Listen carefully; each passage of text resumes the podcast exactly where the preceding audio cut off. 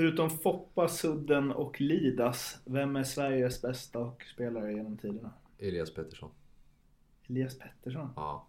Varför då? Nej men, det är killar han har jämförts med.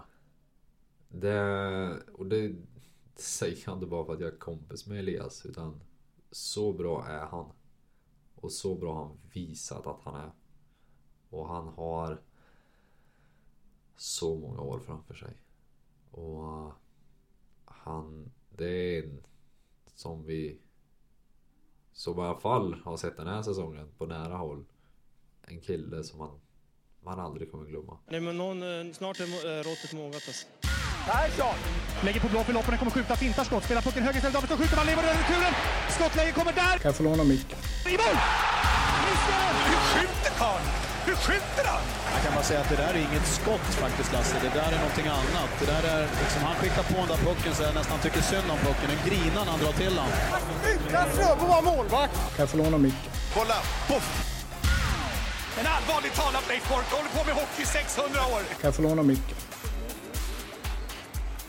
SHL-podden möter NordicBets podcast om svensk hockey är här och det är den första av två guldspecialer. Nästa blir med eh, Växjös tränare Sam Hallam, men detta är med målvaktshjälten Viktor Andrén. Vi träffades några dagar efter guldet och pratade bland annat om hur sjukt bra Elias Pettersson är, hans idol Viktor Fast och hur det var att träffa honom första gången samt spela med honom under året. NHL-drömmen, hur han skämdes över sin vikt och hatade fysen och förvandlingen dit han är idag. Han berättar också om hur han, trots att många tvivlat, alltid har trott på sig själv och att det inte var så himla svårt att vinna det där finalspelet trots att Sam Hallam sa det till honom efteråt. Mig når ni på att Martin Bergman eller att SHL-podden på Twitter finns också på shlpodd at gmail.com. Nu Viktor Andrén, mycket nöje. Efter en del teknikstrul så är vi igång. Här går man och köper poddutrustning för tusentals kronor. Och så funkar det inte, så man får snickra ihop en eh, hemmavariant. Jag hoppas det duger till en guldmålvakt. Ja men det funkar ju bra som helst. Jag tycker att vi ja, men vi är redo nu. vi är redo nu ja. Hur redo är du? För intervju? Nej men jag är fit for fight. Ja. Det, idag är inga problem. Om det, om det hade varit match i eftermiddag, hade det varit lugnt eller? Ja, jag hade klarat det. Är det så? Ja. Okej. Ehm, jag hade nog haft ett önskemål på någon timme tidigare men det hade inte varit några problem. Ja. Vilken eh, grej, det trodde jag inte. Nej men det, alla är olika. Ja. Det, så enkelt är det ju men eh, jag, ja, jag har inte så mycket tankar på match förrän 10 minuter innan egentligen. Mm. Jag tänkte mer på så här bakis. Ja, det hade jag också fixat.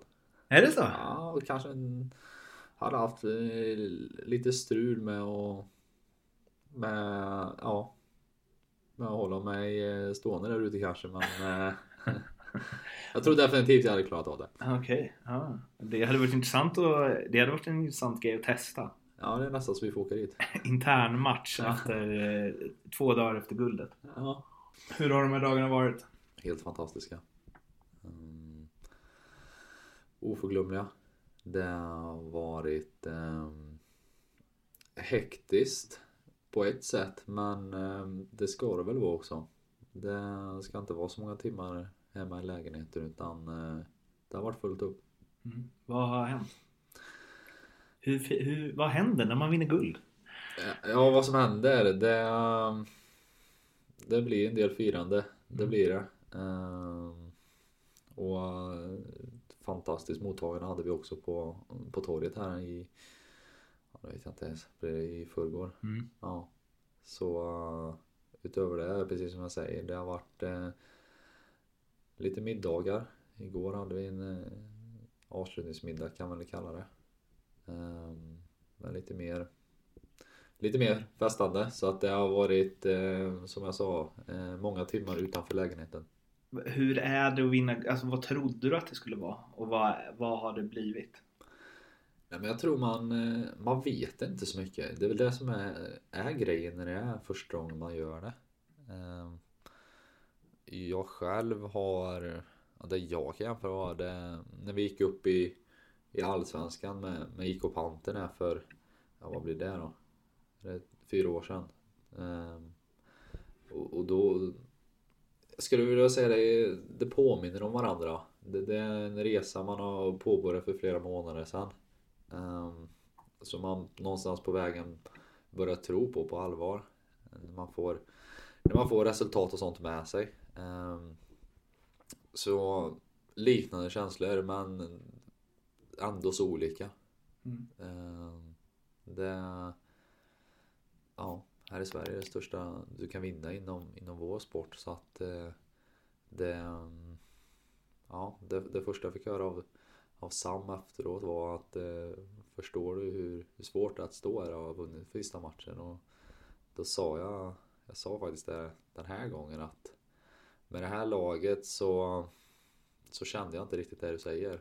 Men eh, det finns ju andra, andra killar i laget som, som är betydligt äldre än vad jag är och har mer eh, år inom idrotten som, som även för dem var första gången. Så eh, det är klart att man, eh, man ska vara ödmjuk över att eh, det är svårt att, att ha vunnit den sista matchen. Du säger eh, att det inte kändes riktigt så med det här laget. Det såg inte ut riktigt så heller. Kan jag ju säga. Utifrån. Som att det var så svårt. Nej men svårt. Dansade ju hem det. Alltså, Ja. Och visst, man kan, jag intervjuade Liam Redox innan.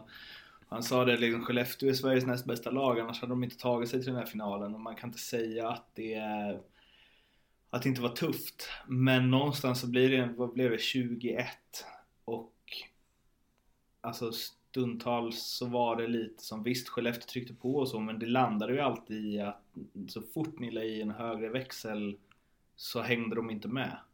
Eh, och jag, menar, jag fattar att det är så här tufft och det är respekt för motståndarna och allt sånt.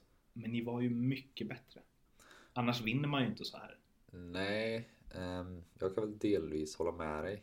Eh, och den stora skillnaden skulle jag nog vilja säga att vi hade så många mer spelare som kunde lägga i en till växel. Skellefteå hade, eller har, hur man nu ska säga, de har en första kedja. Alla känner till dem. Ehm, var på OS tillsammans och, så här. Alla visste vad, vad som fanns. Det, det visste vi med med många av våra killar också. Och sen har vi en sån som Elias som bara exploderar. Eh, alla visste att det var en, en supertalang innan han kom till ligan men det fanns fortfarande frågetecken. Och där var ju, skulle jag säga, skillnaden med, med de tre som, som är här i Skellefteå. Det, det var de som skulle göra det. Och där hade vi helt rätt killar i vårt lag som, som kunde stänga ner dem fullständigt. Jag menar, kolla vår vår fjärde kedja som, som spelar framförallt i slutspel tillsammans med Red Dogs Josefsson, Martin Lundberg. Det, ja, en bättre fjärde kedja har jag nog, jag vet inte om jag har sett det i ligan någon gång tidigare. Um, inte bara att de stängde ner dem utan jag kommer inte ihåg om det var sista matchen eller näst sista matchen de till och med gör, jag vet inte om det är ett eller två mål på just Skellefteås toppkedja. Så jag menar det, det, det är killar som inte bara var på jobbet för att stänga ner. Det är, I många andra SHL-lag så hade de varit betydligt högre upp om man säger i, i kedjeranking. Um, ehm, men det var nog lite som jag är inne på att vi hade ett par växlar till på så många mer spelare.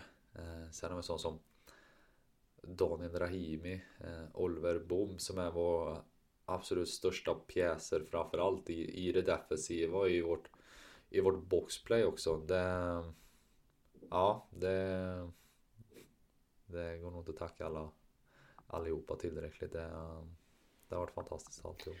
För där kan jag tycka ibland att, ehm, att man någonstans eh, Ja men i hockey, man pratar så mycket om så här, jobba hårdast, in på mål och liksom in med puckar på mål, åk mer skridskor och bla bla.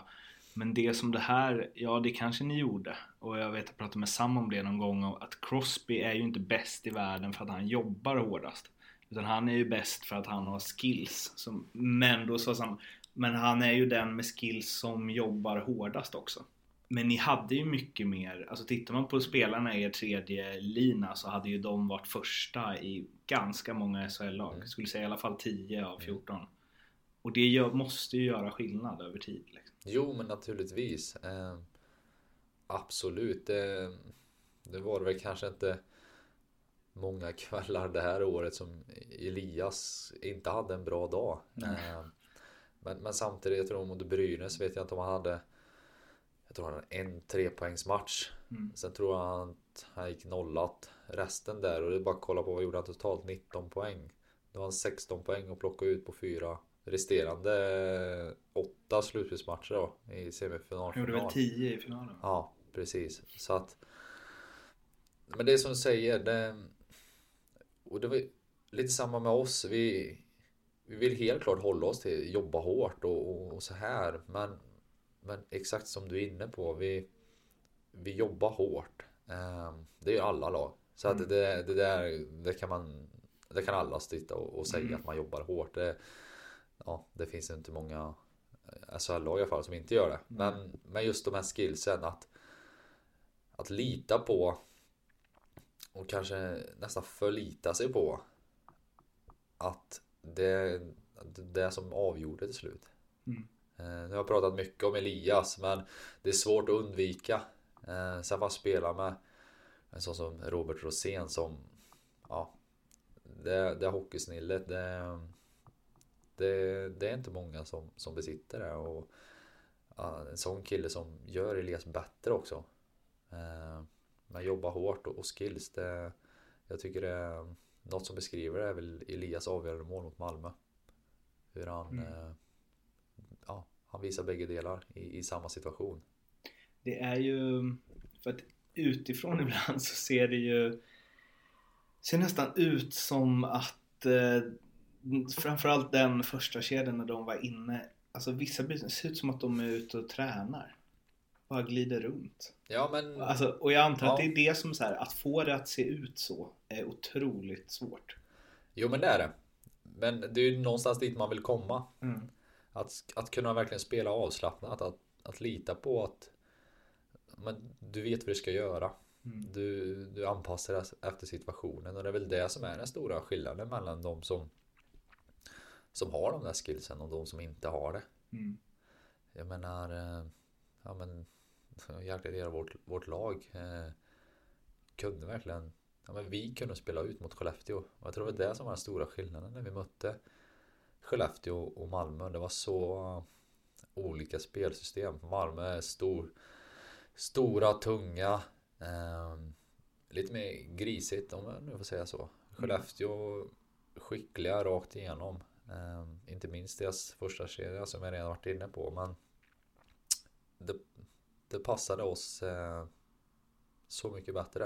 Eh, men också att vi hanterade Malmö.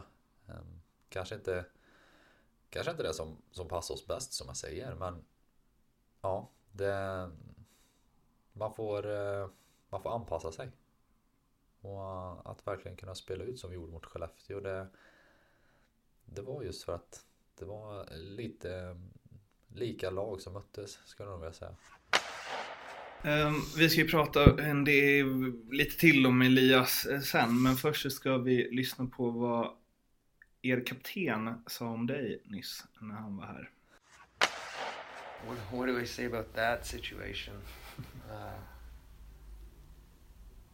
just un- unbelievable poise and um,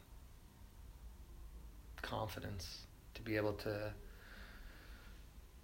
not play a, a whole lot of games this year and you know be the backup goalie to one of the best goalies in the world, I would say. Um, and just chip away every day. Uh, you know, not knowing when his next start is, but just working his butt off to to be ready when when the time when the time came. Um, huge credit to to Ante, the the goalie coach, for for what he did with him. Um, but you know, he's not a Victor's not a a veteran guy. I would say he's still a young guy, and to be able to to jump into a final series like he did and, and have the confidence in himself um, is truly amazing. I don't think those stats will ever be touched in a final series again. Vad säger du? Ja, det, det är nästan lite rörande att höra. Um, Liam, vår kapten, är, det är en kille man ser upp till. Uh, otroligt mycket, um, speciellt som människa. Så få höra de orden från honom, det, det betyder så mycket. Och någonstans i det, alltså det han säger där i slutet att det är, de, det är liksom siffror som aldrig kommer röras. 99,09. Det är otroligt. Ja, jag, jag har inte fattat än tror jag. Det, på något sätt så det han säger och det är, det är många som har sagt det de här dagarna men Ja, jag, jag vet inte. Det, det är fortfarande så svårt att liksom förstå. Uh, det går liksom inte Det går inte att beskriva. Uh, men naturligtvis, man, man, säger liksom alltid att att som målvakt gå ut och, och hålla nollan är naturligtvis det man, det man vill och strävar efter varje kväll. Men sen att göra det, det, det är så mycket som ska stämma. Och inte bara för mig utan för hela laget mer eller mindre. Det, det kan vara, alltså, hade haft, ja, bara i finalserien här då. Så hade det ju lätt kunnat vara en 5, 6, 7 studspuckar som liksom, de hade kunnat gå in. Men de gjorde inte det. Och det är väl just den biten som jag tror som är den svåra att, eh, att fatta att de inte, att de gjorde liksom inte det. Det är väl det som är det är det som är det, det stora i det. Det, det skulle jag vilja säga liksom inte från min synvinkel, de, de självklara räddningarna liksom. Ja men de kan man, de tränar man på. Men det här, det extra, de här studsarna, de här styrningarna, eh, täckta skotten som, som jag många gånger kanske inte såg eh, vart pucken var. Men hade killar som offrade allt för att, att ta dem. Eh, de bitarna, det, det, det är när man kollar på dem som man kanske liksom på något sätt börjar förstå att, eh, att ja, det gick som det gick. Jag var um, nere och, och till ljudaffären här förut och skulle köpa den här utrustningen som inte funkade. Så frågade han vad jag skulle med den till och då sa jag att jag ska intervjua Viktor Andrén så här. Och då sa han ja fantastiskt så här. Och, vilket slutspel! och så sa eh, nu ska vi se om jag kan imitera småländska här men eh, om Växjö sa han att han räddade eller han släppte in en av hundra en av hundraen. Jag hade nog jag hade nog räddat en av hundraen. uh, och, det, och det någonstans märker man ju hos dem i uh, liksom folket att alltså alla gillar en oväntad hjälte ju. Ja men så är det väl lite alltid. Mm. Uh, det är väl lite så det är de flesta sagor om man säger så. Mm. Uh, känner du att du är liksom en, en del av en saga? På sätt och vis, ja. Mm. Men uh, jag ser mig inte som den hjälte uh, mm. som, som många kommer fram och har sagt de här senaste dagarna och, och, och skickat till mig. Det, det gör jag inte för att som jag var inne på tidigare, det, det har varit så mycket jag har fått så mycket från de andra killarna. Precis som jag var inne på, de här täckta skotten, de här uppoffringarna, alltså allt de gjorde. Det är klart de gjorde för laget, men jag känner att de gjorde det för mig. Mm. Så liksom, för mig är de, det är de som är hjältarna. Det, sen är jag sista utpost naturligtvis. Det, det har funnits lägen som, som jag har räddat dem på om, om man ska vända på det också. Men som jag sa, alltså alla ser mig som den hjälten men jag har liksom jag har 20 utespelare som, som är mina hjältar. Mm. så att ja, men absolut. Det, det är klart man kan summera det här som en liten saga. Det, det skulle jag vilja säga. Men det står där så här, det, är, och så här, när jag intervjuade dig under, det var, vet inte om det var match två eller något, då är det ju så här. Det är nästa match, det är fokus på det och jag intervjuade Elias efter någon match, ja det var 4-0 borta och så sa innan liksom, så här, innan intervjun gick igång att bara, fan det ser, ser ut som du har förlorat med 4-0 snarare än har vunnit med 4-0. Då sa han bara, vi har inte vunnit något än. Eh, och hela tiden det här, alla runt om bara 7-0, 4-0, största krossen någonsin, ni är helt överlägsna. Att då stå där och säga så här, nej, det är fokus på nästa match, vi har bara 2-0 i matcher, vi får liksom inte segla iväg. Det är ju en sak. Och det har man ju hört massa gånger. Men det de facto är ju att det är ganska många lag och spelare som har seglat iväg efter sådana. Eh, hur, gör, hur jobbar man med det? För jag antar att man kan inte vara helt säker på att... Alltså det kommer ju någon tanke bara Shit vi vann med 7-0. Vi är bättre än vad de är. Jo men den Naturligtvis, jag, jag fick den. Eh, alla fick den.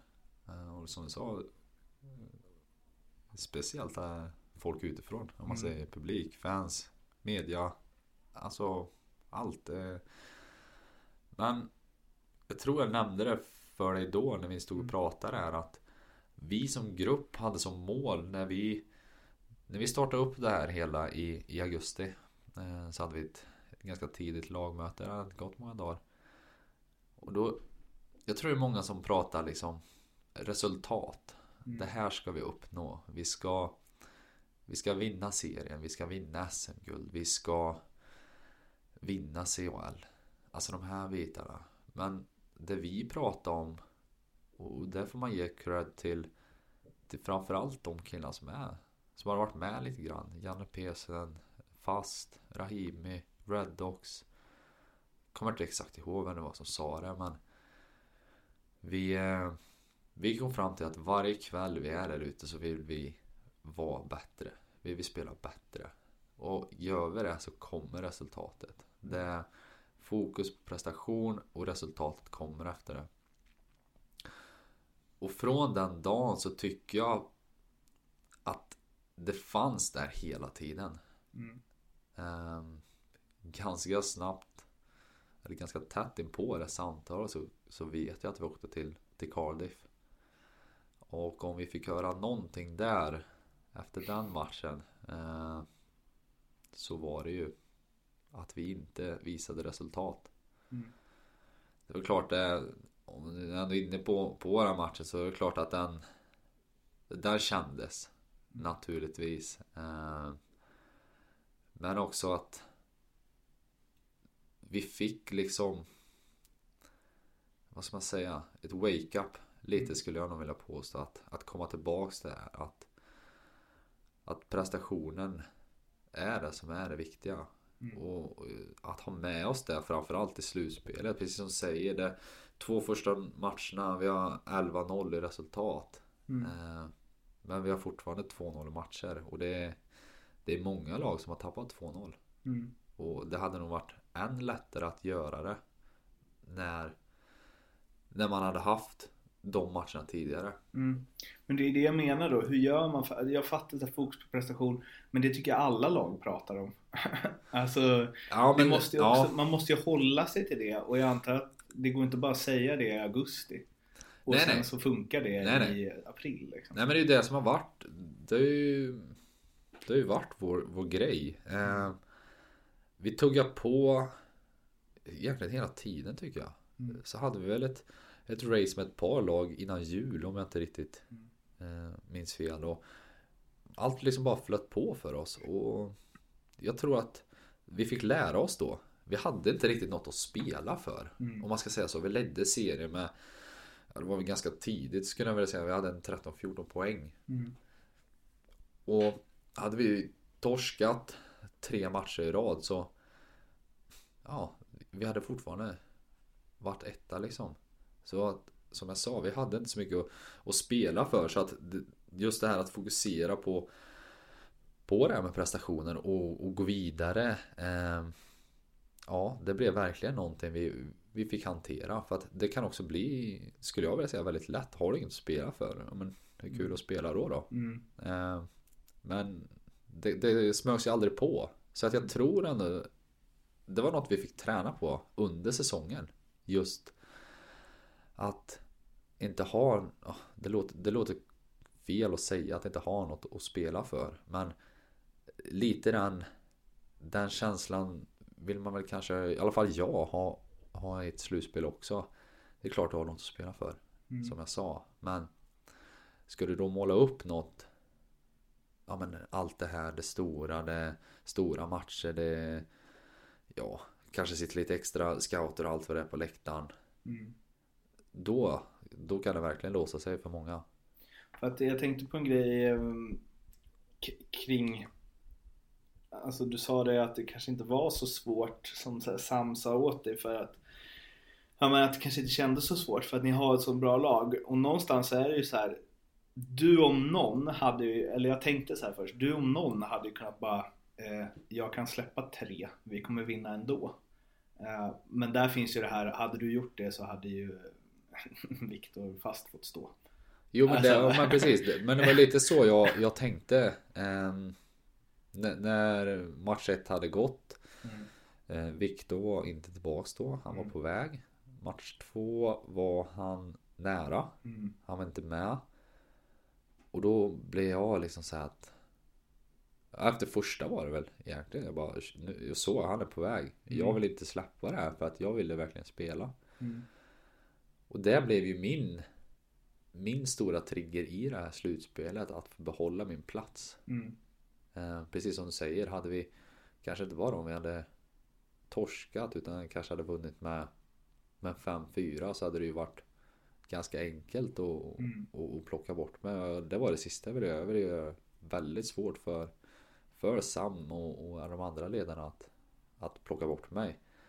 Sen, sen som jag sa att, att det blev som det blev och, och, och siffrorna blev därefter. Det, det hade jag väl naturligtvis aldrig kunnat drömma om men det Ja Även eh, vi hade 7-0 Jag kommer inte ihåg hur långt kvar det var match, match 1 där när vi kanske satte det men Jag vet att det väl var ett par minuter i alla fall Mm. Och Ganska Även när vi gjorde 4-0 Jag tror halva matchen hade gått då, då var ändå liksom mitt fokus var att Ja men att få behålla min plats Mm. Att fortsätta leverera Det kan ha slutat 7-4 första matchen Vi hade ändå vunnit men Mm. Jag var så Motiverad till att, att fortsätta spela Mm. Och där tänker jag att det finns en fördel i att du inte var första målvakt. Alltså att du vet att så här, om jag inte är grym så kommer han komma in.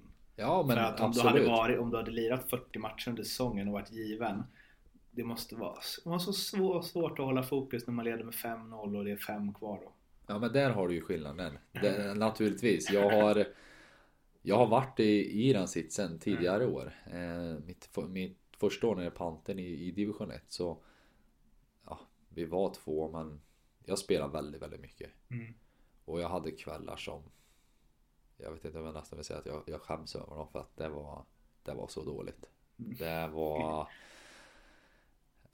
Omotiverat Det Mm. var Ja men precis som du säger det, Jag visste liksom ändå att Ja ja men jag spelar ändå nästa match Mm. Och det är det som är skillnaden nu Nu måste jag ta den Mm. Nu får jag den inte utan Nu gäller det att ta den Mm. Och jag ville verkligen Ja jag ville verkligen ta den här möjligheten Jag bara, det här bara slog mig nu som eh, Liam sa där liksom att Victor Fast är en av världens bästa målvakter som han uttryckte sig och sen så gör du ett eh, finalserie med en eh, räddningsprocent som förmodligen aldrig kommer slås. Eh, långt till dess. Men det ska bli kul att se vem som står premiären nästa år. Ja Det är långt till dess Det är Ja det är, Det så är ett här, tag kvar Ja, så- det är så här, några träningar, några träningsmatcher att bevisa vem som ska stå då. Men det är ändå liksom nu är det intressant. Om det bara grundserien börjar imorgon, vem står? Ja, nej men jag, jag, jag hör dig. Jag hör dig. Vi, vi får se då. Eh, på tal om eh, Viktor Fast då. Ehm, det var en väldigt fin intervju efter finalen eh, där du pratade om honom som din idol och så och att sen få gå in och eh, och det här det hade man nästan velat fråga honom om så här om han kände om han kände samma glädje som om han hade stått alla matcher men jag får lite samma feeling kring er som jag får kring Alsenfelt och Nilstorp. Eh, Och Alsenfelt när jag intervjuade honom sa ju så han bara, hade jag hade liksom eh, Stoffe petat mig ett helt slutspel så hade jag varit 110% glad för hans skull. Hela, hela tiden. Mm. Eh, är ni så tajta? Det skulle jag vilja säga. Mm. Det, och den här intervjun, jag, jag hade aldrig nämnt det för Viktor tidigare. Mhm. Eh, För han är ju inte den som så här, får, som det stockar sig i halsen på direkt. nej, eh, eller både, nej men både ja och nej. Jag har, eh, jag har verkligen lärt känna Viktor det här året. Eh, det har varit, ja, men vi som målvakter har så många timmar tillsammans. Det, ja, det är så mycket mer än vad man kanske träffar, träffar övriga. Det är målvaktsträning morgonen tillsammans. Eh, och innan det så är det liksom mer eller mindre vi som kör uppvärmning själva liksom innan vi går på is. Eh, vanlig is. Sen har vi haft som upplägg att vi kör vår fysträning efter träningarna och då utspelarna är klarar med sitt så att det är kanske någon som sitter och stretchar och, och lite sådär och, och det är jag och Viktor som kör tillsammans så att om det är någon jag har lärt känna det här året så är det han. Eh, men som du säger det han är väl kanske inte den som ja, jag vill inte säga vissa känslor för det, det, det, det gör han absolut. Eh, men eh, att se och känna när jag stod bredvid honom där och sa det här. Eh, det kom verkligen rakt inifrån honom att han, han, han tog åt sig. Mm. Ehm, och det, då känner jag, det måste vara en jävla grej för dig. Alltså för man tänker så här, fint när du säger det men om man så här, tänker lite längre på det. Att du bildar målvaktspar med din, med din idol. Ja, det... Jag kommer ihåg första gången i somras när jag träffade Viktor. Mm. Jag var så nervös. jag visste inte vart jag skulle ta vägen. Eh, För att se Se en kille som du liksom har sett upp till. Ehm, Jag hade väl ingen sen när jag- var riktigt liten. Alltså jag menar sen 10, 11, 12. Eh, Klart alla såg upp till Henrik Lundqvist. Stefan Liv fortfarande med. Ehm, Är du för Hasek. ung för Hasek tänkte jag precis Nej men det var lite Han började väl bli, bli gammal eh, Vid, vid det här skedet när, jag Började Ja, man började skaffa sig idoler så att säga Mm. Sen vet jag Jag vet inte riktigt vad det var men jag liksom bara När Viktor var i AIK så fastnade jag så stenhårt för honom Mm. Eh, Jag tror det var mycket för att han påminner så mycket om, om mig och det, det jag gick igenom. Och med det sagt menar jag att han Han var uppe i AIK och AIK hade kanske inte det här jättebra laget. Mm. Utan det var Viktor som räddade dem kväll efter kväll. Kväll efter kväll hela tiden och höll dem uppe. Eh, och just Jag vet inte om det är samma år nu. Jag kommer inte riktigt ihåg men jag hade liknande sits i eh, mina ungdomsår. Mm. Eh, mina juniorår. Eh, så att det var nog det där att jag kunde liksom se mig själv där ute lite grann. Mm. Och Och liksom då ha- var ni mycket tillbakapressade? Där du lirade då? Ja, det, det, det kan man säga. Jag har... eh, Du har räddat dina skott? Eh, Några skott? Ja men ungefär de här skotten jag haft i det här slutspelet det, det var väl kanske två matcher ungefär. ehm, Okej. Tidigare då, så att jag har haft betydligt mer att göra tidigare. Okej. Om vi sk- skruvar tillbaka tiden lite där då. Eh, till dina juniorår och så. Du har ju pratat en del om det tidigare. Du gjorde en intervju för ett år sedan tror jag det var. lite drygt eh, om eh, ja, men hur du har gått ner i vikt och liksom blivit mycket mer seriös och allt sånt. Eh, och du sa när vi snackade om den här matchserien att förut kunde man stå och tänka på annat på isen och det är svårt att hålla fokus och sånt. Var du, eller jag tänker ju så här, du måste ju varit en talang som liksom slarvade. Men jag vet inte vad jag... Jag själv funderat på det här jättemycket. Mm. Jag vet inte vilket... Ja, jag ska inte säga att man ska sätta en i, fack, det är inte så men... Jag vet inte vad jag, vad jag själv har sett mig som. Nej. Jag har absolut inte jobbat hårdast. Det har jag inte gjort. Det, det kan jag väl och säga. Jag gjorde mina träningar, absolut. Men jag gjorde sällan, aldrig, alltså extra på isen. Sen hade jag mitt utanför. Jag hade, jag hade, jag vill nog kalla det problem. Ehm, Jag hade alltid fått höra liksom, du som, man tränar så mycket, du måste äta. Du måste äta, du måste äta. Och det där är något som fortfarande sitter kvar. Det, det kommer nog, det har nog accepterat, det kommer alltid sitta där liksom. Att tränar du så måste du äta. Men i mitt fall så var det Alltså äta för mig, det var allt. Alltså det var inte tänka på vad du äter utan det var bara äta för att man tränar så mycket. Och det är klart att jag alltid kände Ja men att jag var, att jag var stor så. Eh, och sådär, men, men jag klarade ju av det. Det var ju det. Och, och liksom jag var oh, Vad var man? U- U13 där eller någon sån här Spela GP-pucken kommer jag ihåg. Eh, vart utsedd till ja, All-star-laget där. Det var någon, eh, ja, vad blir det? Gö- Göteborgs turnering, turnering typ som, som vi med Mariestad var med på. Det var jag, jag och Sebastian Kollberg eh, som eh, vart utsedda ja, tillsammans då som och jag kommer ihåg första spelaren från samma lag om jag inte minns det helt fel.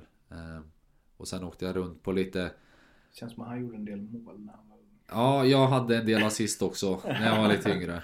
Okej. Eh, Och då Nej, men- bara lämna över den Ja, det, det, det skedde. Det var lä- lämna ner pucken bakom mål så åkte han och hämtade den. Nej men sen var jag också på lite sån här eh, All-star-lag och allt, allt vad det hette. Ehm, Men om vi kommer tillbaks till frågan så Jag vet inte om jag såg mig som talang men Tänker man på det så Som jag sa, jag kanske inte har Alltså tränade mig till det så. Så att Någonting, det, det, det fanns det nog från början. Det måste jag fråga, för jag har gjort en del sådana intervjuer och det tydligaste där är Mattias Ritola. Som var väldigt liksom öppenhjärtig om att han bara, jag var, det var pojklandslag och det var draft och det var hej och hå och han bara, ja, det funkade ju det jag gjorde. Han bara, jag tränade inte så hårt och när det var sommarträning. Han sa så här han bara, eh, jag var ute och sprang fyra kilometer och sen körde lite armhävningar och tyckte att jag hade tränat som fan. Eh, och det var liksom under tiden som han var, spelade i Detroit. Eh, och skötte.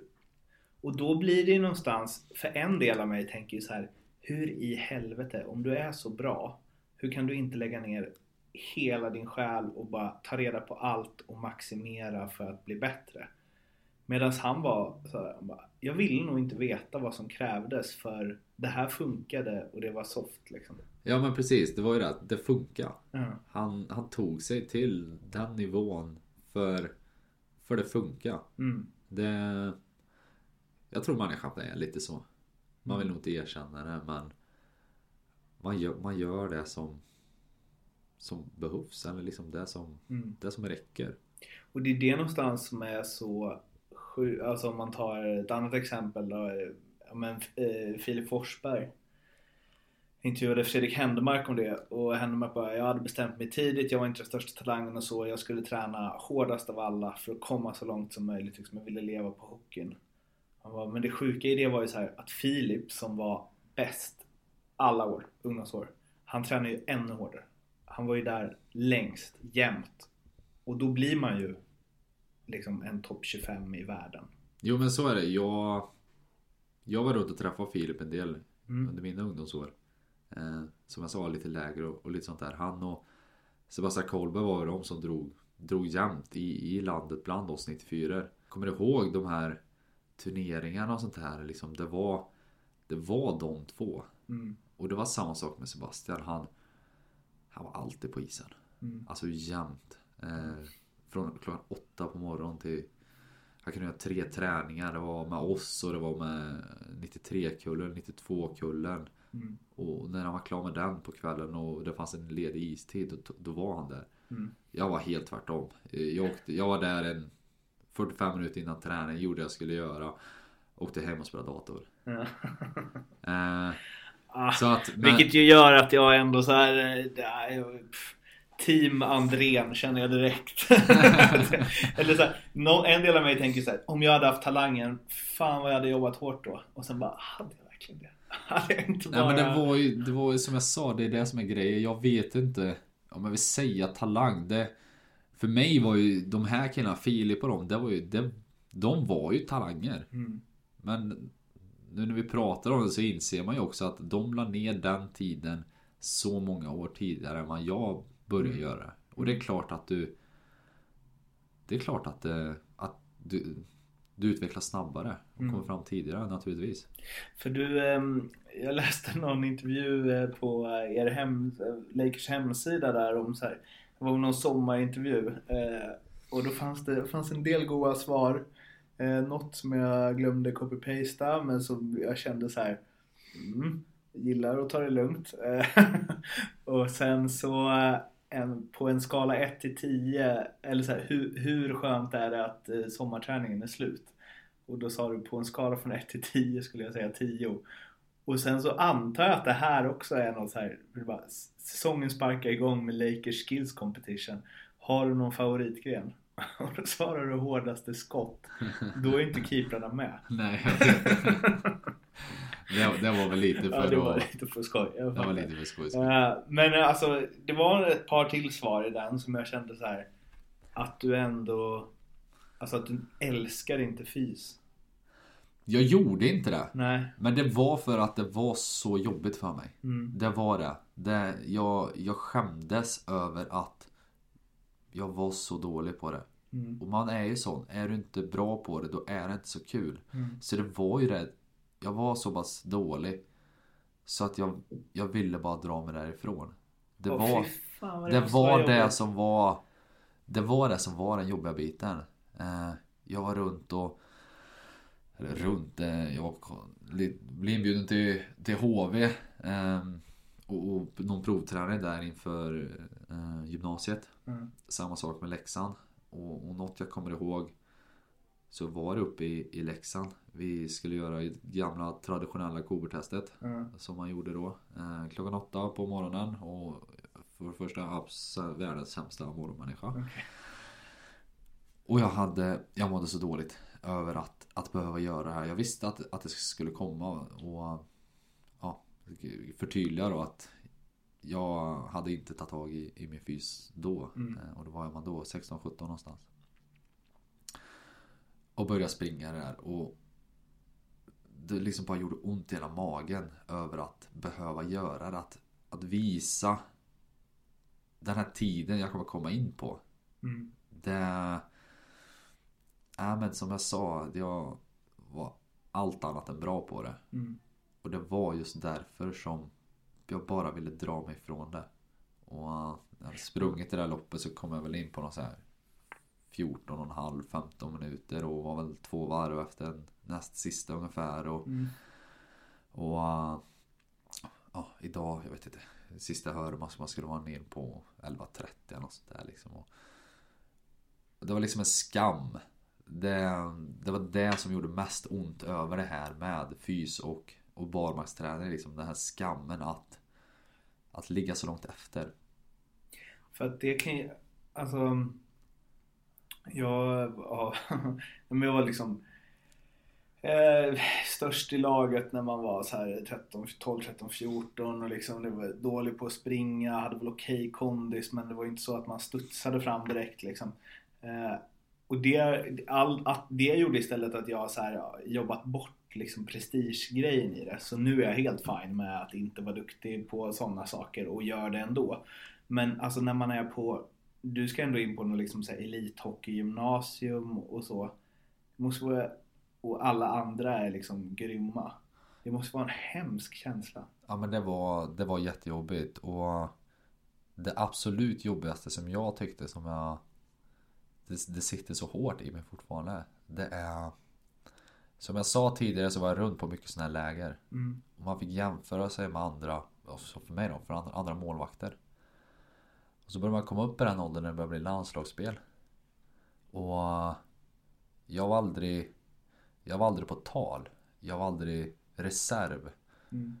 Och fast jag kanske var en av två, tre som vart uttagna först. Eller några år tidigare på ett sånt här Mm. Det kallas ju inte landslag men Nej, jag vet. Lite, sån, lite sådana samlingar. Russinläger eller vad heter det? Ja men, ja, men det var ju också i- med, med landslaget. Men jag var jag vart inte ens reserv och då, då pratar vi 5-6 målvakter i, i 94-kullen var det 95 alltså gick för och lite så här. Jag bara, men, Då vet jag att jag tog så illa vid mig för att Jag kände liksom inom mig att ja, men, jag, jag är så bra.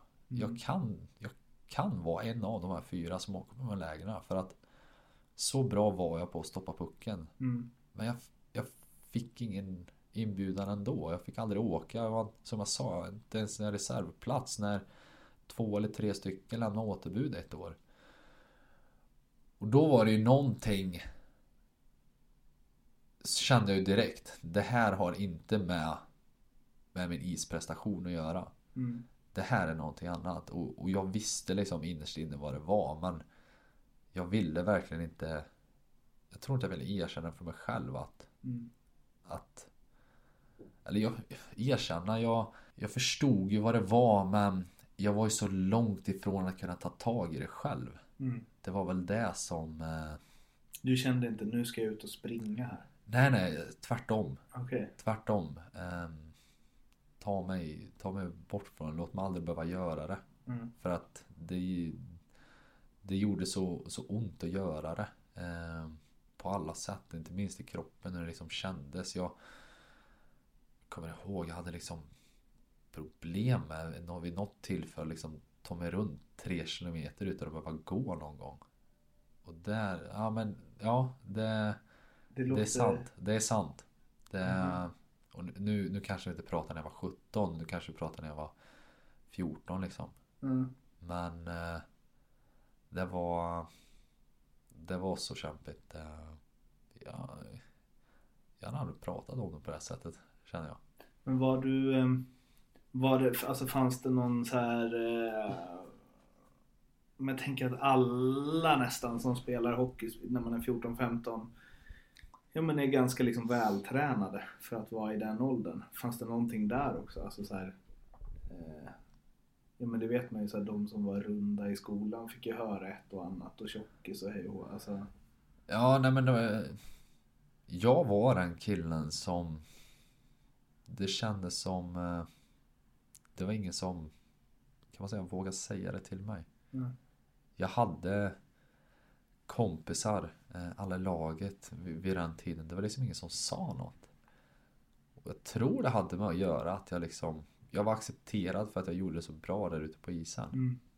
Och det var en liten stad, det var en liten En liten förening och, och folk liksom Som man säger Visste vad jag kunde där ute. Mm. Så jag tror på något sätt att det var min Kan man kalla det räddning för de här De här orden. Vilket ju, eh, sidospår här, men vilket är hemskt att det ska behöva vara så. Ja så men nej är man bra verkligen. på sport så är det okej. Ja nej det är, liksom- det är skithemskt. Ja. Det är det verkligen. Men du har nog jävligt rätt i det tror jag. Att det är en som, alltså då blir man så accepterad ändå. Ja men det- det känns som att det var lite så. Jag, jag, jag klarar av min grej ändå. Mm. Vad var det som där i så här, du säger att du inte ville ta tag i det och att du tyckte att det var jobbigt och att du fattade kanske vad det berodde på att du inte fick vara med på de här lägren och så. Vad är det som gör att du inte la av och ägnade dig åt eh, spela dataspel och ett vanligt jobb utan istället tog tag i det och nu sitter och har vunnit SM-guld? Liksom. Nej men det var som jag sa. Jag kände mig aldrig begränsad ute på isen. Det var det som höll mig kvar. Jag kände liksom att jag var så bra på att stoppa pucken. Mm. Och Då fanns det liksom aldrig Jag var aldrig hämmad av det. Och det var just det som liksom Jag trodde alltid på mig själv, jag har alltid gjort. Det är knappt som man får säga det här i Sverige men Jag gjorde det alltid. Jag har alltid sett mig själv så, och tycker att jag är bra. Eh, Gött. Ja men som jag sa, man kanske inte ens får säga det här, här i, i, Sverige och, och se sig själv på det sättet. Men jag har alltid tyckt det. Och just på isen med det här, där hade jag och har alltid haft det självförtroendet som jag inte hade med det andra. Så det var ändå det som, som höll mig kvar. Du sa i en intervju att du är ganska tjurig. Otroligt. Okej. Har varit värre. Ja, Okej. Hur tar det sig uttryck? Men jag tror det var det som tog mig upp från det. Mm. Jag blev förbannad på det. Mm. Eh, och framförallt blev jag förbannad på men just de här som sa att du, men, För mig sa de du får inte komma med för att du är för stor. Mm. Det var inte att du får inte komma med för att du inte kan stoppa pucken.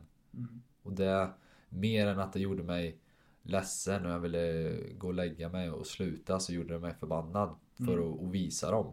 Och det är väl lite det jag tycker hela min min hockeykarriär har varit. Alltså att det är där jag lite hittar min min inre glöd. Att, att få visa alla de här liksom som säger att, att jag inte kan. Men när du, du- för tre år sedan lirade du i ettan va? Eh, ja, V- vad... fyra blir det kanske. Fyra år sedan. Fyra år sedan. Ja. Vad, alltså, vad tänkte du om din karriär då? Tänkte du så här, ja, snart ska jag spela i Sveriges bästa lag? Nej men min tanke var, det sa jag. Jag kommer inte ihåg vad jag sa det till min dåvarande agent eller om det var till min, min pappa att det här är min plan. Jag ska göra ettan, jag ska göra allsvenskan sen i SHL. Och jag, s- jag stod fast vid det. Jag trodde på det själv. Även om jag lämnade här som junior och åkte själv till, till panten om man säger så. Utan någon utlåning eller någonting. Så samma där, jag ville visa att, att jag kunde det. Att det gick. Att, eh, för att jag var så... Då var grejen, jag var så rädd att, att fastna i division 1. Men tvivlar du aldrig? Nej. Det, jag kommer ihåg, jag hade en lite Lite jobbigare, vad säger man, höst eh, Inledning på, på seniorhockeyn Ehm, Kände liksom då att Jag hade mer inom mig Ehm, Men det, det, det studsade inte riktigt med mig Och det var väl egentligen där jag kom i kontakt med Med, med den mentala biten Och efter jul där sen i I allettan så då började saker och ting liksom stämma och, och då, då trodde jag verkligen på det. Jobbar du med Andy eller? Nej, jag, idag jobbar jag tillsammans med en kille som heter Otto- Kasselberg. Som eh, så jag har jobbat med tillsammans med här i, i nio månader ungefär. Blir det kanske inte riktigt. Sen i ja, sex blir det kanske. Någonstans där. Hur stor del har han i den här utvecklingen? Den absolut största skulle jag säga.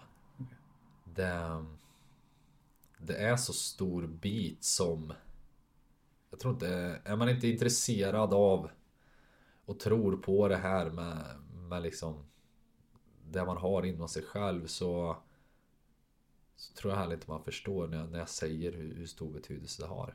Jag tror många fortfarande tycker att det, är- det är lite flummigt och sådär men det, det är den absolut största faktorn till att jag sitter här idag. Vi ska gå vidare till lite avslutningsfrågor som jag kör med alla. Men först, eh, vad gör du Cooper-tester på idag? Om jag skulle springa idag, ja då skulle jag nog vara på kanske 14. Men eh, om vi inte skulle behöva göra i, idag utan en eh, normal eh, fysstandard på sommaren så eh, då skulle jag nog ligga under 10-30 det tror jag. Gött. Mm. Fan, det måste vara... Eller så här, det är ju godare att vinna SM-guld, men det måste ändå vara en god känsla. När Jo, man men har det haft är den bakgrunden. Liksom. Det är det, det är det verkligen och det är det som gör Det var samma då. Det, man liksom Även fast jag inte ens var i närheten så vill jag ju vara Alltså bäst även då på det. Och det Det är nå, någonting in, inom en liksom som Som pushar en framåt. Eftersom du sa det här med hur din plan såg ut för fyra år sedan. Hur låter den idag då? Alltså för då hade du så här division 1, Allsvenskan, SHL och nu har du precis gjort en finalserie där du släppt in ett av 101 skott och eh, vunnit SM-guld. Mm. Hur ser de kommande fyra åren ut i din skalle? Eh, Säger du inte NHL ljuger du. Ja men det, det, det är klart jag skulle göra. Det... eh, Jag kommer ihåg när jag var... eh, Att det här är nog i början på den planen skulle nog säga. Ja. Jag var någonstans 1920 kanske. Då hade jag som mål att, att spela i, i NHL innan jag var 25. Ja, Bråttom nu. Ja, men eh, det där är väl något som har De här ålderssiffrorna är väl något som har Som har lugnat mig. Och Där har jag ju Om det är någon som har visat att det, att det går Även när man är något år äldre, det är ju Viktor. Mm. Kan ni bolla det på något sätt? Nej, Vi har väl inte pratat så mycket om det. Det, det, det kan jag inte påstå. Men eh, Som jag sa, det, det är klart man vill ta sig dit. Det, det tror jag alla Alla dröm, det är liksom Det är det man börjar drömma om. Mm. Att, att få spela i, i världens bästa liga. Ringer de nu eller? Efter- Ska jag vara helt ärlig så eh, Jag vet inte. Jag har inte Jag har ingen koll på det, det Jag har mina agenter som Som sköter det just nu. Det, det kanske är ett tråkigt svar men det Det är det, är det ärliga svaret. Okej. När får du reda på det då? Jag vet inte. Det, Jag får väl se vad som Nästa vecka åter, återgår man väl kanske till Vardagslivet igen Avslutande frågor då, det är ett gäng. Ehm, förutom Foppa, Sudden och Lidas, vem är Sveriges bästa hockeyspelare genom tiderna? Elias Pettersson Elias Pettersson. Ja Varför då? Nej men Det är killar han har jämförts med det Och det Säger jag inte bara för att jag är kompis med Elias utan Så bra är han Och så bra har han visat att han är Och han har Så många år framför sig Och eh, Han Det är en Som vi Som i alla fall har sett den här säsongen på nära håll En kille som man man aldrig kommer glömma. Tror du han kommer bli liksom topp tre i världen? Det tror jag han, han har. Han har nog förutsättningarna. Det har han. Förutom Wayne Gretzky och Mario Lemieux, vem är världens bästa hockeyspelare genom tiden? Eh, Det här är alltid intressant när man gör med målvakter för de brukar ofta Alltså det, de brukar gå till liksom Man tar rygg, man tar målvaktsflaggan ja, nej, men det är, ju, liksom. det är ju de vi, det är de vi jämför med varandra. Ja. Naturligtvis. Nej men. Sidney Crosby. Mm. Det, det är väl det de flesta svarar kan tänka mig. Mm. Men. eh, Ja. Det, jag tror att de som ser han på, på nära håll upplever honom likadant som vi som har sett Elias på nära håll gör. Eh, om du hade varit utespelare hade den här frågan varit Tror du att du hade spelat i första femman i alla NHL-lag 1990? Men för dig blir det ju eh, så bra som du är idag. Tror du att du hade varit första målvakt i alla NHL-lag 1990? Och då, Oj! då brukar nästa fråga vara så här, Vilka skydd får jag ha? Nej, nej. eh, För det såg lite annorlunda ut. Ja men det, det var precis det jag tänkte säga. Den stora skillnaden för oss målvakter är väl att målvaktsspelet har förändrats så extremt mycket Mm. under de här åren sedan dess.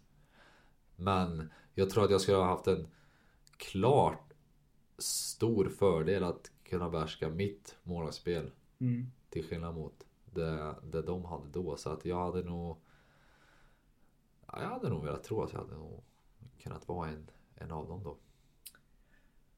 Om du får tänka helt fritt vilken regeländring, hur galen den än må vara, hade du velat testa inom hockeyn någon match? Ingen offside. Finns det en och annan som skulle ligga och fiska då? Jag hade gjort det. Eh, Den bästa spelaren som du har spelat med och då inte utifrån eh, CV eller eh, liksom namn utan den du tycker har varit bäst där då?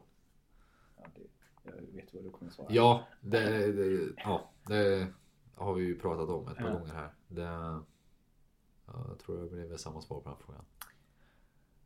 Och utifrån samma kriterier då? Den bästa som du har ställts mot? Mött?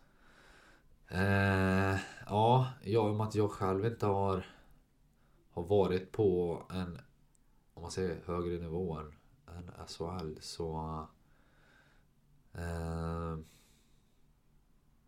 som jag har mött. Jo, det är klart att jag håller Jocke Lindström väldigt högt. Mm. Naturligtvis. Det är en fantastiskt skicklig hockeyspelare.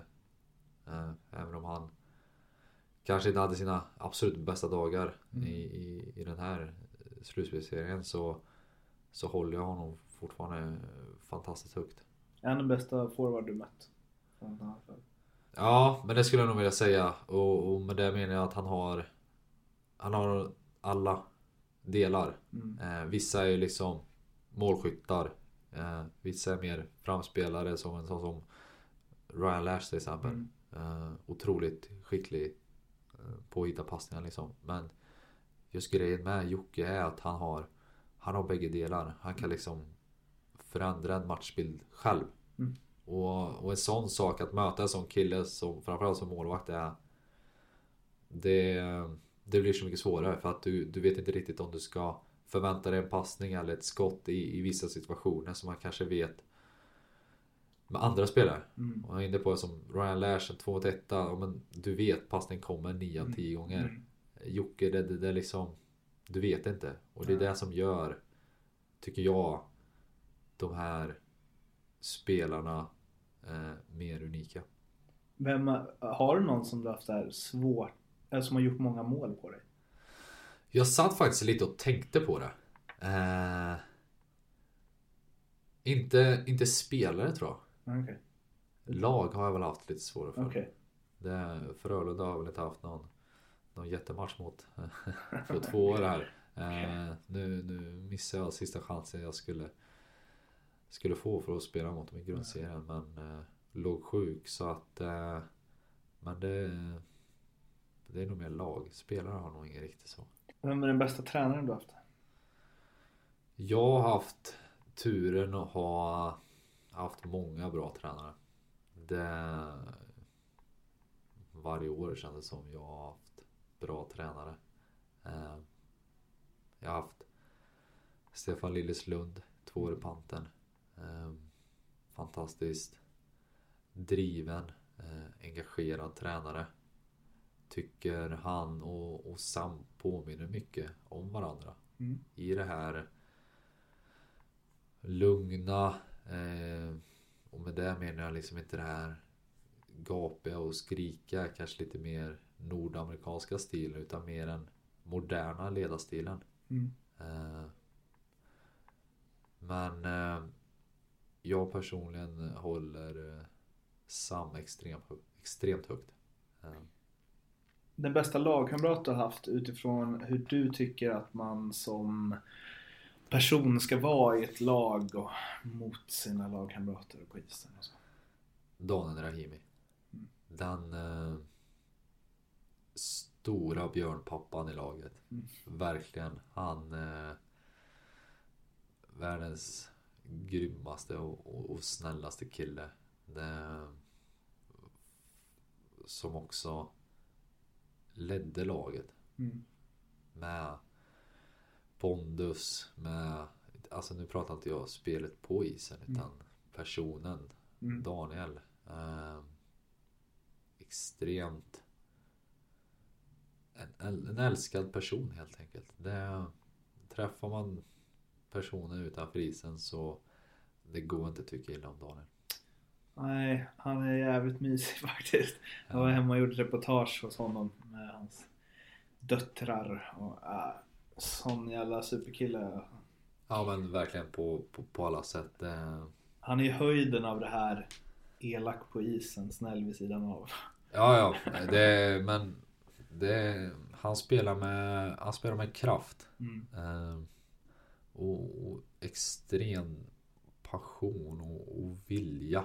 Mm. Eh, och liksom sätter laget som nummer ett, två och tre Mm. hos sig själv. Det, nej, det är en, en helt fantastisk kille. Har du blivit starstruck inom hockey någon gång? Det ska jag inte vilja säga. Jo, det sa jag ju faktiskt förut. Det, det, är därför jag, det var jag första gången jag träffade Viktor. Det var jag verkligen. Eh, vilken egenskap är din bästa som eh, hockeyspelare? Men det är nog min envishet och, och tjurighet som jag var inne på förut. Det, är- det är det som har Det är det som har drivit mig framåt i, i alla år. Mm. Och uh, det är klart att den kan se illa ut ibland. Mm. Det, det ska jag inte hymla med. Okej. Det är något jag jobbar med. Mm. Men eh, samtidigt så håller jag en högt själv för det, som jag sa, det är den som har tagit mig hit. Vilken annan spelares egenskap hade du velat ta och addera till dig själv? Eh. Vilken egenskap från vilken annan spelare? Oj. Ehm, ja, för mig blir det ju en, en annan målvakt. Mm. Eh, Du har inte så mycket ut av Conor McDavids skridskoåkning. liksom. Nej, det hade ju varit riktigt fräckt. Det hade det ju, det hade det ju varit. Vinna varenda... Första keepern som vinner skills competition. Ja, precis. Snabbhet. Riktigt coolt. Nej, eh, nu tror jag min, eh, min fystränare och målvaktstränare, de kommer nog, de kommer nog sparka mig när jag säger det här. Men det är Bobrovskis eh, rörlighet, vighet. Mm. Jag tycker det är riktigt coolt. Eh, oh, smalt svar.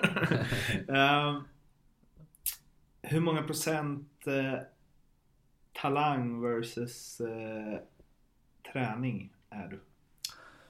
Ja, nu kommer vi tillbaks till det. Mm. Skulle jag vilja säga vilka, vilka år vi pratar om. De senaste två åren så är det nog 95 träning. Men innan det så är det nog 95 talang. Mm. Så det blir alltså... Kunde du inte bara sagt 100 på varje istället? Ungefär 50-50 alltså. Ja, ungefär. Ja. Eh, hade du någon favorit eh, så här, hockeybild eller poster eller något när du var ung? Nej, som jag sa tidigare, jag var ingen, kan man kalla det, hockeynörd. Mm. Jag, jag var och tränade, det var det jag gjorde. Resten satt jag och, och spelade dator så att jag var mer inom det. Vad var det för data? Då vet jag... När jag växte, CS. Ja, precis. När jag växte upp var det mycket Counter-Strike. Eh, gick Var det jag bra? till... Ja, men det skulle jag nog vilja påstå att jag var när jag, när jag spelade som mest. Men det var ju mer timmar där än... Alltså behövdes mer timmar där än, än som hockeyspelare. Alltså det, det... Någonstans där på vägen så fick jag väl faktiskt välja liksom. Mm. Att det, det tog så mycket mer timmar än att alltså, spela hockey. Eh, så att det blev lite Intresset drog, dog väl ut lite. Eh, vissa spelade med några som var lite äldre och började hitta lite andra saker och började få jobb och lite sånt där. Så att det, vi var väl ett litet gäng som intresset lite dog ut för. Det här, jag är inte, det här är inte helt hundra men jag är nästan helt hundra på det här. Men Robban Nilsson. Samma år som han slog poängrekordet för B-juniorer. Han var 17 då. Så var han ju Sverige femma i Counter-Strike. Är det sant? han spelade en del kan man säga. Ja, då hade han ett par timmar. Eh, Men han känns också som, utan att känna honom, jag har träffat honom någon gång, men jag tänker han är en sån som, han kunnat göra vad som helst som har med så här bollar eller spel eller alltså Ja, men- blivit bra på det. Det liksom. kan jag nog hålla med dig om. Ehm, din, eh, ja det här blir nästan löjligt fråga, men eh, din största framgång inom ishockeyn? Ja, det, det blir ganska enkelt svar. Eh, Du kom hit i guldhjälm för att du inte var nöjd med frisyren. Ditt största misslyckande då inom hockeyn? Största misslyckande? Jag vet inte om jag åkt på något sådär. Kan man ska kalla det för smäll?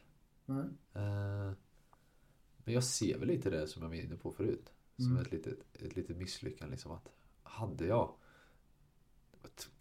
Kanske inte tänkt så länge men jag vet jag har tänkt att hade jag fått bära den blågula dressen i yngre år om jag hade skött mig annorlunda. Mm. Eh, kommer aldrig få svar på naturligtvis. Men eh, det, det vill jag väl kanske se lite som ett, som ett misslyckande. Det tycker jag. När står du i Tre? Eh, ja, det... När? Ja, så snart som möjligt hoppas jag. Det är klart det vore fantastiskt ära att, att någon gång under sin, sin hockeykarriär få representera sitt land. Eh, ja, den här är, tre frågor kvar här. Den här är ju lite så. Men ja, eh, vad är det sjukaste som har hänt dig inom ishockeyn? Eh, det skulle kunna vara så här, berätta en rolig anekdot från... Det ska vara exakt på gränsen att du kan berätta det. Inom ishockeyn? Ja, eller runt den liksom. Jag tänker att det händer en del knasiga grejer. Eller så här, jag har ju fått en del svar på den här frågan som man bara what? oj, nu vet jag inte vad som jag ska ta som är precis på gränsen. Shit, det var ju svår. Kan väl säga att jag inte... Kan man säga att jag inte varit med så länge? Eller någon så här rolig anekdot från något som har hänt på. Alltså sånt som vi så utifrån inte liksom har inblick i eller vet om händer. Eller någon konstig person som du spelat med eller varit tränad av. Man har ju stött på, som jag sa, nu har inte jag varit med, varit med skitlänge men man har ju helt klart stött på killar som har roliga grejer för sig. Okej. Kan man säga så? Men Har inte du det då? Som... Nej men jag har inte det. Nej. Jag, det jag försöker verkligen hålla mig borta ifrån det. Vem är den? Vem är det du tänker på? då? Den första som dyker upp i mitt huvud är Jeff Platt förra Okej. året. Han, eh, han hade mycket grejer för sig. Alltså det, det var skor som skulle stå på något visst sätt och det var runder som skulle tas och det var ja, men såna här ja kan man kalla för tics. Ja. Eh, Tvångstankar. Ja, men det kanske också man kan säga. Nej men fan, nu känner jag det blir ett riktigt eh, tråkigt svar men jag har inte Jag har inte varit med på de här Jag har inte de här storiesarna. Mm. Jag har inte det. Får några år i Ryssland. Ja, då tror jag att man eh, Då kommer man nog definitivt lägga på sig ett par Får vi stycken. köra 2.0 om eh, några år sedan. Ja, precis. Du, om du helt och hållet fick regissera din sista match i karriären. Var du spelar, vilka ni möter, vad matchen betyder och vad som händer i den. Och hur gammal du är. Hur låter det då? Då hade jag nog Nu är väl inte att jag håller på något av de här två lagen men att få spela ett eh, derby eh, Montreal Blir det Toronto eller? Mm. Ja I en eh, Stanley Cup-final Game 7 hemma Vilket lag står det i? Som jag sa, jag håller väl inte på något av lagen men jag har ju... Ja, jag får nog säga Montreal. Mm. Det, det är nog för att vi har Price där. Ja. Det är inte mer än så. Det är som jag sa, jag håller inte på något av dem. Eh, Men eh, det hade ju naturligtvis varit eh, en otrolig match på, på liksom alla sätt och vis verkligen. Liksom i Fast då hade man nog velat spela i Toronto när jag tänker på det. I hockeyns Mhm, mm. mecka. Hemmaplan. Eh, möta de största rivalerna. Eh, det hade verkligen varit hockey på sin absoluta spets. Hur gammal är du då? Ja, om jag känner min kropp rätt så eh, är jag väl kanske runt en 36-37 år där någonstans. Sätter du sista i öppen kasse? Och då... Ja men precis, jag gör sista målet. Det hade ju... Då hade jag definitivt lagt av sen. Släpper den till Kolberg bakom målet. Ja precis. Eh, slutligen, eh, vilken SHL-spelare, eh, ledare eller så skulle du vilja att jag intervjuar i den här podden? Jag tror att om du... Nej, jag tror inte. Jag vet. Om du vänder dig till Joakim Eriksson. Uh, alltså, Som jag spelade med förra året. ja, han har med redan gjort. Du har redan gjort med honom till och med? Okej. Det, det hade varit riktigt... Då får jag lyssna på den nästa du Det hade varit riktigt kul att lyssna på. Nu blir det ju svårt. Hade fast varit bra. Ja men det hade, jo. Det hade varit kul att höra hans sida av det också. Mm. Det hade det verkligen varit. Du eh, Viktor, eh, tusen tack för att du ville vara med. Tack så mycket. Hoppas att ni gillade det där snacket med Viktor. Gjorde ni det får ni gärna prenumerera och eh, följa den här podden på Acast och iTunes. Om bara någon dag kommer det finnas ett avsnitt med veckos Sam Hallam också, så håll utkik efter det. Tills dess, ha det fint, hej! Ja.